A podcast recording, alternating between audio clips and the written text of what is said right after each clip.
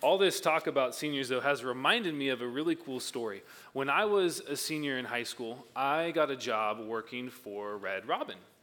Uh, it was my first real job. Um, I'd worked for some friends in the past, and I was a, hired as a host and a busboy. And I remember there was a time when I was working, and I would typically wear a cross necklace, and one of my coworkers asked me if I'm religious. I was like, well, yeah, I'm, I'm a Christian. I, I go to church and follow Jesus. And, and I remember them, their response to that statement or answer to their question um, went something to the effect of this Who would believe such a stupid thing like God? And for the first time in my life, I experienced some opposition and pushback to this thing that I have only known since I was born. I grew up in a Christian home, went to Christian school, went to church, finally transitioned to public school. At that point in time, I had such a great close of friends and was so involved. I just really never experienced anybody actively pushing back against that which I believed. And it, and it, and I hate to say it, but I, I'm sure I got embarrassed, probably turned bright red, and just didn't say anything and walked away. because I didn't, I didn't know what to say. I wasn't in a space or I wasn't prepared to be able to give an answer for the hope that I have, as Peter tells us. And it was interesting because it, there was this piece where I was bothered.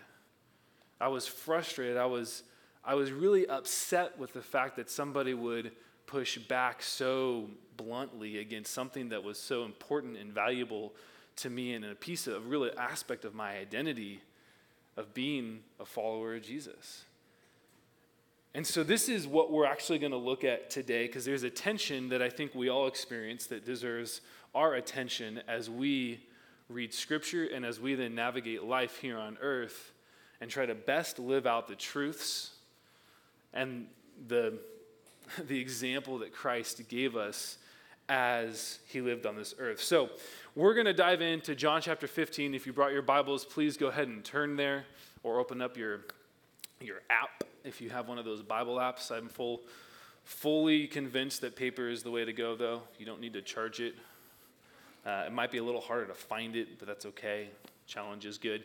Uh, we're going to go to John chapter 15, and I want to preface this real quick by reminding us of what this is on the heels of that we read last week as Gabby was here and preached on the first portion of John 15 and talked about us being connected to the vine.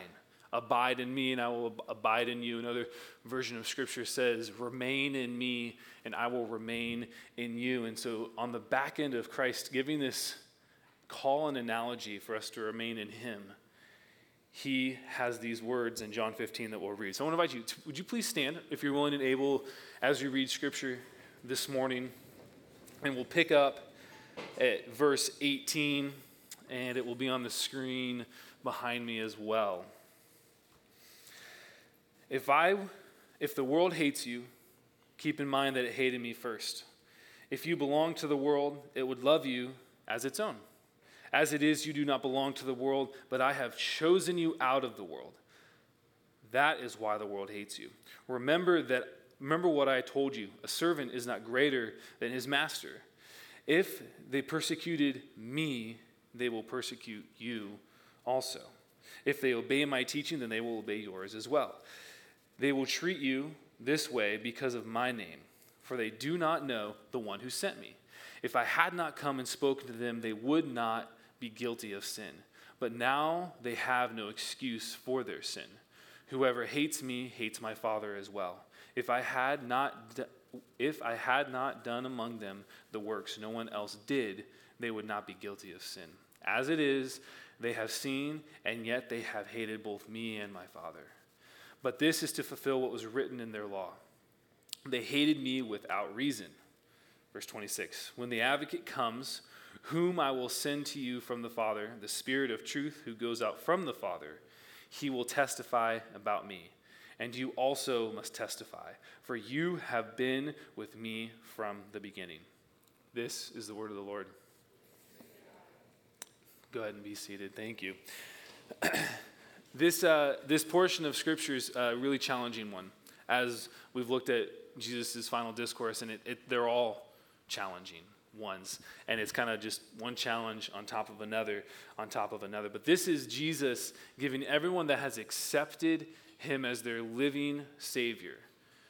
People that have prayed and invited Christ into their life, that have yielded themselves to him, have asked him to transform who they are, and received this message of salvation and grace and love and repentance of sin. This is him saying, hey, by the way, the world's, they're not going to like that message within you. They're not going to appreciate this reality that I have brought and am changing you into. They're not going to accept this truth of who I am and who I'm making you to be. Uh, my grandpa passed away a couple years ago, and he was a, an avid reader. He actually didn't come to Christ until after my, my uh, grandparents were married, which is a really beautiful story that someday I hope to share because it's amazing. But I've, uh, I've been going through his books lately, and a couple weeks ago, I found this one, and along with a bunch of other books on presidents, and he really loved history and World War II. But this is a, it's a John Wycliffe Bible commentary that my grandpa had. And uh, John Wycliffe was an early reformer. He is most known for translating a lot of the Latin New Testament into English. And so we're talking the 1300s. And he was also known for pushing back against the, the Roman Catholic Church. Because uh, he saw ultimately the, the, the frustration in him was the church was the money, the influence, and the power that they had over people. He seemed, as he read scripture, to seem inappropriate. Uh, but I want to read a portion of this commentary uh, that he wrote on just verse 18, because I think it really encapsulates this idea that, that Jesus is trying to share with us. And it says this The world, unredeemed society, estranged from God, held in the grip of sin and the evil one, blind to the spiritual truth, and hostile to those who have the life of God in them. What a sentence. Hatred would not be visited upon the disciples in a spirit of anti Semitism, but as a continuation of the hostility and hatred visited upon Christ. The attack would move from the shepherd to the sheep. As surely as their lives would reflect Christ, so surely would they attract the hatred of sinful men. Jesus knew his disciples would face this hatred from the world, this opposition, this pushback from the world. And he knew they were going to walk into it after he ascended to be at the right hand of the Father. And he also knows that, that we face it too. He understands the opposition and the things that we feel that we feel some rub or pushback from. And this doesn't quite get to the question of, you know, should I have really been bothered by this pushback? By, by my coworker when I was in high school at Red Robin, but, but it does address the reality of maybe, maybe our expectations are off. Maybe my expectations were off in that moment. Maybe I was expecting the world and people of the world to be a little more accepting or a little more okay with the fact that, that I might have a set of beliefs that they really didn't appreciate or like. And, and in that, it's not a personal thing. It's not that they didn't like me, but like John Wycliffe was saying, sinful man doesn't really like the truth that the gospel gives us. It doesn't really appreciate the, the life of love and grace that Jesus exemplified for us and calls us to live out now. My expectations were off. Jesus is giving us a new set of expectations of how we ought to see pushback and opposition from the world around us because of who he has called us to be who he's transforming us to be and what the truth of his word has to tell us as well. It reminds me of something that Paul said to Timothy in 2 Timothy 2 4. He says, No one serving as a soldier gets entangled in civil affairs, but rather tries to, place, tries to please his commanding officer. And this doesn't mean, Paul isn't saying, like, don't uh, get involved in your community, don't you know, help serve your teachers, or don't, he's not saying don't be involved in things, but he's saying don't get too entangled with the things happening here that we don't please our commanding officer, our Lord and Savior of our life. So I'm going to turn to a, handful of scriptures. They'll all be on the screen behind me. Um, and I want to encourage you to follow along because um, as I did my study in this idea of the world hating us as followers of Jesus because they first hated him to the point of killing him on a cross, as we read the New Testament, it's everywhere.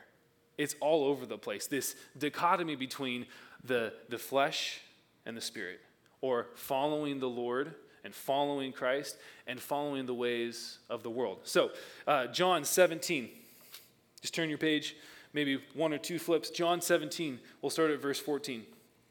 Jesus says this, uh, and I'm not stealing too much thunder because we won't get to this portion of Scripture till September. So, it'll be okay. Uh, verse 14 I have given them your word, and the world has hated them, for they are not of the world any more than I am of the world. My prayer is not that you, make, you take them out of the world, but that you protect them from the evil one. They are not of this world, even as I am not of this world. This is Jesus praying to the Father in his high priestly prayer that we see in John 17. This is the Lord literally speaking to God, saying, Hey, they are not of this world. Don't take them out, but Lord, protect them. Father, protect my disciples as they live here. Uh, let's go to 1 John chapter 4. Towards the end of your scriptures, 1 John chapter 4. For any of you high schoolers who read this about four weeks ago. 1 John chapter 4. Uh, we'll start with verse 3. This is, um, this is John instructing the church on how to discern between spirits that are from the Lord and spirits that are from anything else. All right? Um, verse 3. Here we go. But every spirit, I'm going to make sure. Yep. But every spirit that does not acknowledge Jesus is not from God. This is the spirit of the Antichrist, which you have heard is coming and even now is already in the world. You, dear children, are from God and have overcome them, because the one who is in you is greater than the one who is in the world. Amen. They are from the world and therefore speak from the viewpoint of the world, and the world listens to them. You are from God. And whoever knows God listens to us, but whoever is not from God does not listen to us. This is how you recognize the spirit of truth and the spirit of falsehood. Matthew 4, uh, chapter 16. Let's flip back to Matthew. Matthew 16. And um, we'll pick up. I'm, I was reading through this earlier this morning, and um, let's pick up at verse 24. Heather, I think you've only got 26, and I apologize, but let's look at pick up at verse 24. It says, Jesus said to his disciples, Whoever wants to be my disciple must deny himself, take up his cross, and follow me. For whoever wants to save their life will lose it, but whoever loses their life for me will find it. What good will it be for someone to gain the whole world, yet forfeit their soul?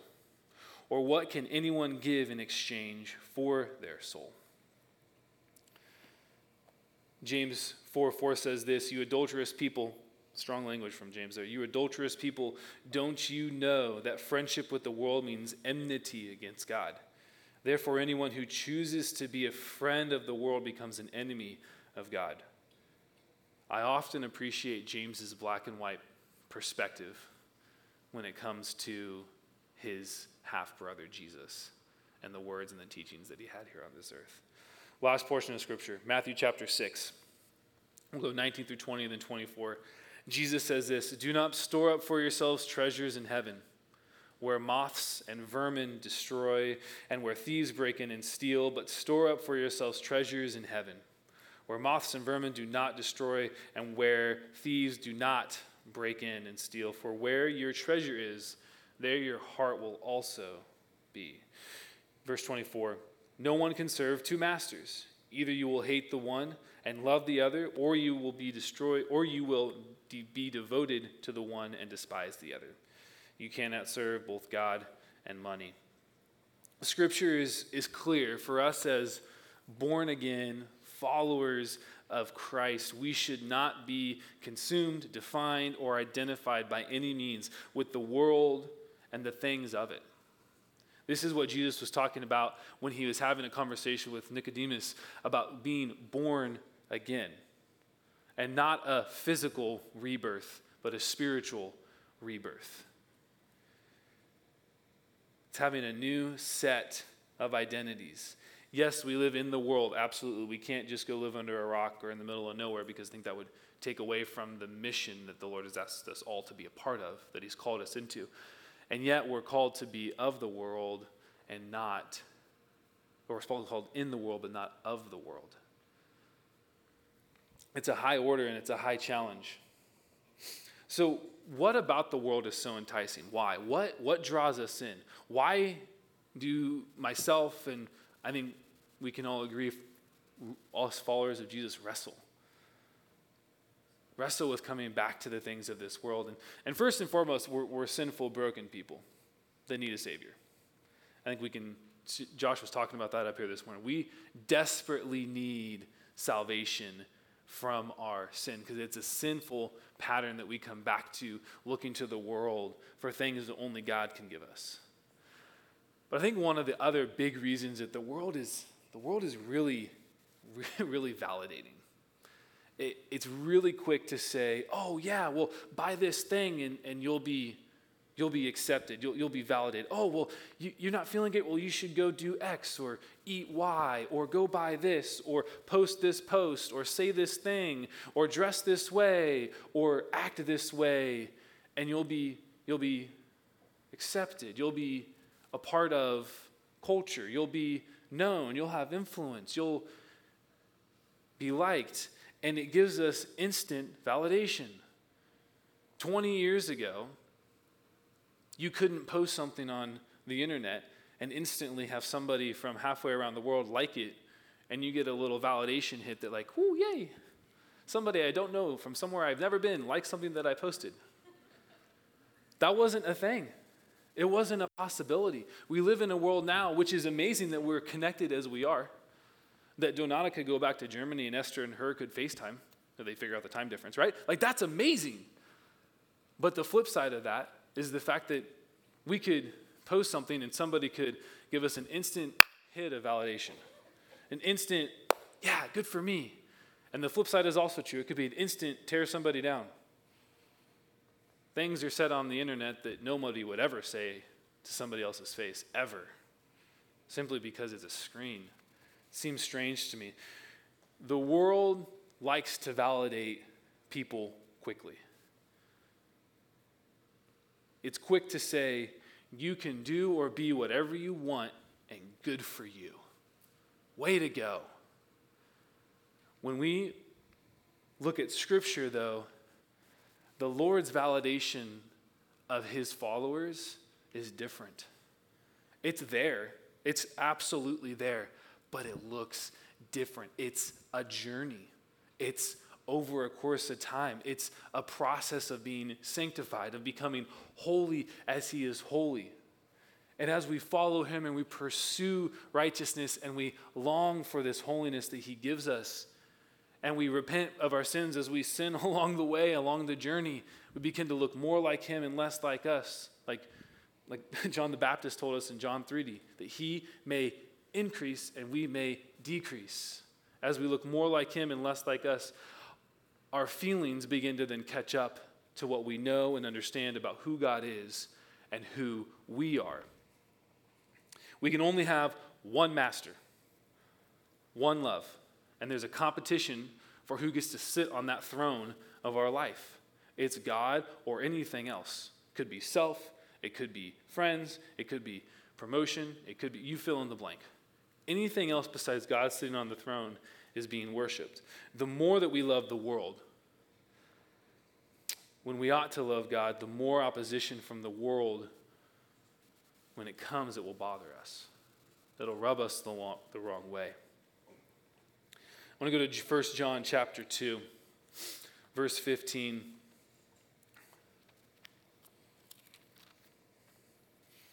John tells us this Do not love the world or anything in the world. If anyone loves the world, love for the Father is not in them. For everything in the world, the lust of the flesh, the lust of the eyes, and the pride of life comes not from the Father, but from the world. The world and its desires pass away, but whoever does the will of God lives forever. After I read that scripture this week, I had an instant just gut check. I don't know, I grew up in the athletic world, but we would do these things called gut checks, which were literally just to see whether you would work out to a certain degree and whether you'd throw up or not. Um, that was really what they were. But there's this piece where, like, I got to check myself in this.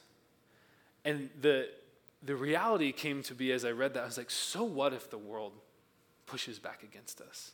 So what if there's this opposition to the truth that we have, the truth of the scriptures? Should we be really seeking, should I be seeking any aspect of validation or acceptance from this world? And what I came to uh, over the past couple years, Lauren and I have lost family members, uh, loved friends, as they have passed on from this world and into eternity with Christ. And as I read this scripture, it reminded me at the very end there says, The world and its desires pass away. But whoever does the will of God lives forever. The things of this world are, they're all going to pass away. Even like my like the ministry that the lord has called me to that i get to be able to do which is really significant in celebrating some of these senior guys that I've been able to walk with for seven years. Literally watch them grow up physically mentally emotionally spiritually all the things. It's incredible like even that like that time spent all the things that we did like that will pass away and what sticks is eternity with jesus in heaven and as we've navigated this season of losing close friends and family members, Lauren and I have found ourselves turning back to the reality of heaven. And that that's the goal. that's where we're all going. That's the outcome that we have as followers of Christ, as those who've believed in the gospel of Jesus Christ. And is that reality affecting how I'm living now? is that reality affecting how I'm seeing people, how I'm seeing situations here and now? We were never designed to be fully embraced by this world. Maybe aspects people like to love, which is good, but outside of God, we cannot know love. And so, is it really the purest form of love that people like of this world?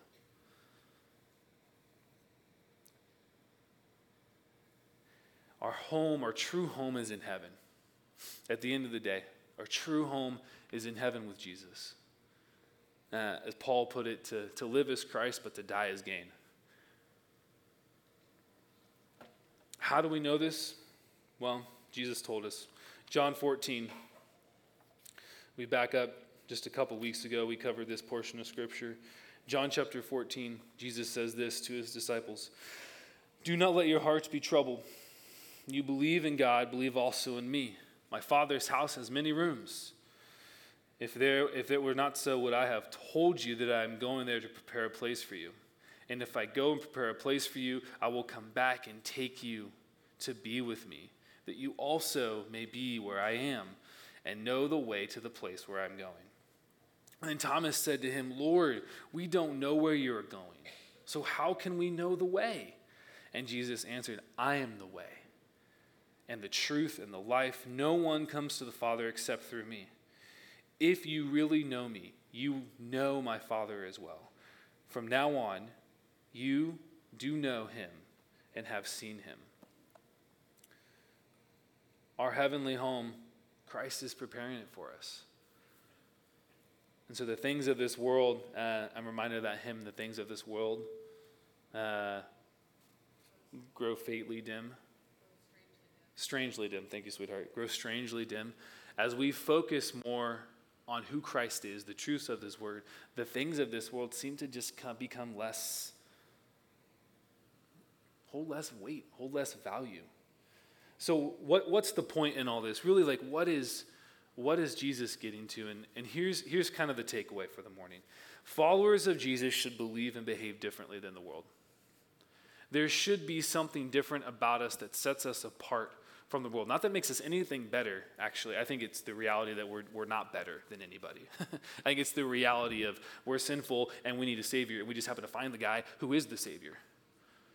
And then that Savior asks us to turn around and help people who haven't found him yet. Like, hey, come, come meet this guy who saved me. As the woman, the Samaritan woman at the well said, come meet the man who told me everything that I ever did. The reality as followers of Jesus, there's this aspect of being countercultural or being uh, a little bit different than the world around us. And not countercultural or different for different sake, like not, not just to be uh, against to be against, but truly uh, out of a call of obedience, not in an act of defiance. Followers of Jesus are called to live lives of obedience to Him. Jesus said, Those who love me do as I have commanded you to do. It's not in a sense of opposition. The more we struggle with our identity, though, the more the opposition of the world bothers us. As a senior in high school, working at Red Robin, my identity wasn't solid. It wasn't really rooted deep enough to handle the blowback or the opposition from the world. It rattled me. It shouldn't have, but it, but it did. So, for us to be followers of Jesus, to behave and to be different, there's one example that comes to mind. Um, and it's a guy named Paul. Paul had his identity wrapped up in being a, a Pharisee, uh, being a Pharisee of Pharisees, being one of the best of the Pharisees of the time, to the point where following, followers of Jesus were the enemy. And he went from town to town, persecuting, arresting, imprisoning, beating, killing followers of Jesus. And it wasn't until he got an identity change, he met Jesus, and Jesus spoke the truth into him of who he sees him to be, and changed his name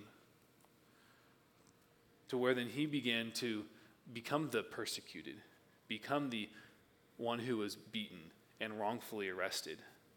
And Paul experienced such extreme opposition, but what we don't really get from Scripture, and, and I guess we don't really fully understand, but we don't ever get him being frustrated or upset by it. It doesn't seem to get under his skin like it did for me when I was working at Red Robin. Why? Paul knew who he was. Paul knew who his Lord was. Paul knew the mission that he had for him to do. And so he said, Well, you're going to arrest me? Well, I guess I get to share the gospel with the prison guards and the other prisoners. Oh, you're going to break me out of prison? Awesome. Super. Let me go share this amazing experience with this group of people and allow them to see the power and the authority of who God is. He, he was so on mission and so focused in his identity that the things of this world just seemed to grow strangely dim. And he continued doing what the Lord asked him to do. So, two things that must happen for us to, to be believers, followers of Jesus, that believe and behave differently. First of which, we have to recognize our own need for a Savior. Period. And that's not a one time thing, that's a daily, moment by moment, minute by minute reality of I am sinful and I need a Savior. I, I have wronged the God of the universe. I have lived in rebellion against Him and I need His Son to save me. I need the blood of Jesus on my life.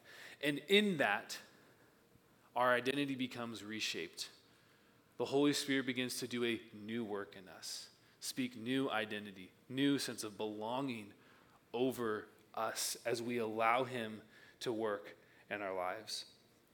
And the second thing that is truly to behave differently is to actually share the gospel with people, is to actually give away the gift of Jesus that we've been given. Gifts are only gifts when they're given. If we hold on to a gift, it becomes a possession. The gift of the gospel is just that it's a gift to be given away. Jesus is the ultimate example of this. not only was he meeting people's spiritual sins and spiritual issues, but he was helping them physically as well. There's a marriage between the two. As we share the gospel, it's not only lip service pointing to a God, but also how can we actively serve somebody? How can we actively help somebody improve? Satan's in the business of causing followers of Christ to become frustrated, upset, concerned, worried, fearful. That if we go and tell somebody the good news of Jesus Christ, that they're not going to like me, that they're going to reject it, that I'm going to look like a weirdo, it's just going to be awkward. And he would rather us be concerned about our own fears, worries, and opposition from the world than actually do what Christ has called us to do, which is share the good news of Jesus Christ and not shove it down anyone's throat because that never is beneficial, but to walk alongside people, to live the gospel and to speak the gospel and to make disciples that make disciples. Uh, I'm, I've been rewatching The Chosen because uh, it makes me cry and it reminds me of of a it's hard for me to sometimes imagine jesus like as i read scripture to see and they just do such a great job. But uh, one of the last episodes in season one when jesus is kind of rallying all the all the disciples together and and he walks by matthew's tax collector's booth. At this point in time matthew has been around a few times and has seen jesus do some incredible things and he's really wrestling. He's really trying to to figure out what's what right now and Jesus walks by, they make eye contact, he keeps going, and then he stops and turns around and he calls him out and he says, Matthew, follow me. And then he says it again, and Peter runs up to Jesus. He's like, What are you doing? What you, what's going on? He's like, Ask him, do you know who this guy is? Do you know what he's done to our people? And Jesus looks at Math or looks at uh, at Peter and and he tells him to pretty much just like, dude, you're no better. And and Peter's response is, but this is different. Like he was a ta- he's a tax collector. And Jesus looks at Peter and he says, get used to different. And I think there's a piece of that that is true for us. We're like, I think as followers of Jesus, there's a point where we need to be okay with different. We need to be okay with different from what the world may say should be. The expectations that the world puts on us, that culture puts on us, they are so heavy and they are so not beneficial. Working with students, we see this week in and week out of reminding them of where their identity comes from and that the pressure and the, the concern to measure up isn't there. And specifically within the sports arena, to free up young people to go play and no pressure to perform because they've already been validated by their Heavenly Father. The same goes for us as we go into our work weeks, as we go into raising our kids, as we go into whatever it may be. Our identity in Christ, it removes the pressure that society puts on us when we allow it to we allow the Holy Spirit to transform who we are. I want to invite the, the worship team to come up. And, and actually, if you all want to stand, I, I have one last portion of Scripture I'd, I'd love to read over you because I believe it is exactly the reality that Paul spoke over himself when he was sitting in prison or when he was uh, shipwrecked or when he was getting stoned to death and left and abandoned. He wrote these words in Romans chapter 12, verse 2 Do not conform to the pattern of this world, but be transformed by the renewing of your mind. Then you will be able to trust and approve what God's will is his good, pleasing, and perfect will. These words were written to a church that lived in a pagan empire in a pagan time here we are 2,000 years later, and these words, they, they hit home because we are a, living in a, a pagan time. in society and culture. Uh, the world continues to drift further from the truths of God's Word, the truth of Jesus' life, death, resurrection, and ascension. And as the world does so, as followers of Christ, we begin to look more different. If we're truly living out the scriptures that Christ has given us and follow the leadings of the Holy Spirit in our day to day lives. And so, church, I, I want to invite us all to, to be okay with that. And, it, and it's a battle, and it's, and it's, Lauren and I talked about it this week. It's a wrestling match, it's hard. Yet, He who has overcome the world has living within us. The same spirit that resurrected Jesus from the grave is the same spirit that lives within followers of him. And he's not asking us to do anything on our own. He's actually done this before, and he's paved the way for us to follow him. So, church, let's believe and behave different on purpose, for his purpose, carried out here. Jesus, we love you and we praise you and we give you all the glory and the honor for what you're doing here on earth right now. God, I ask and I pray and I plead with you that you would give us eyes to see and ears to hear your Holy Spirit leading to those around us. Convict us of our own sins, Lord. Pull us back into repentance and returning to who you are and who you've called us to be. Take us from that place and help us turn outward to speak to people, to give them a hope for eternity that you have given us, found in your Son, Jesus. We thank you for what you're up to, God, and we know you're doing incredible things, even greater than we could ever think or imagine.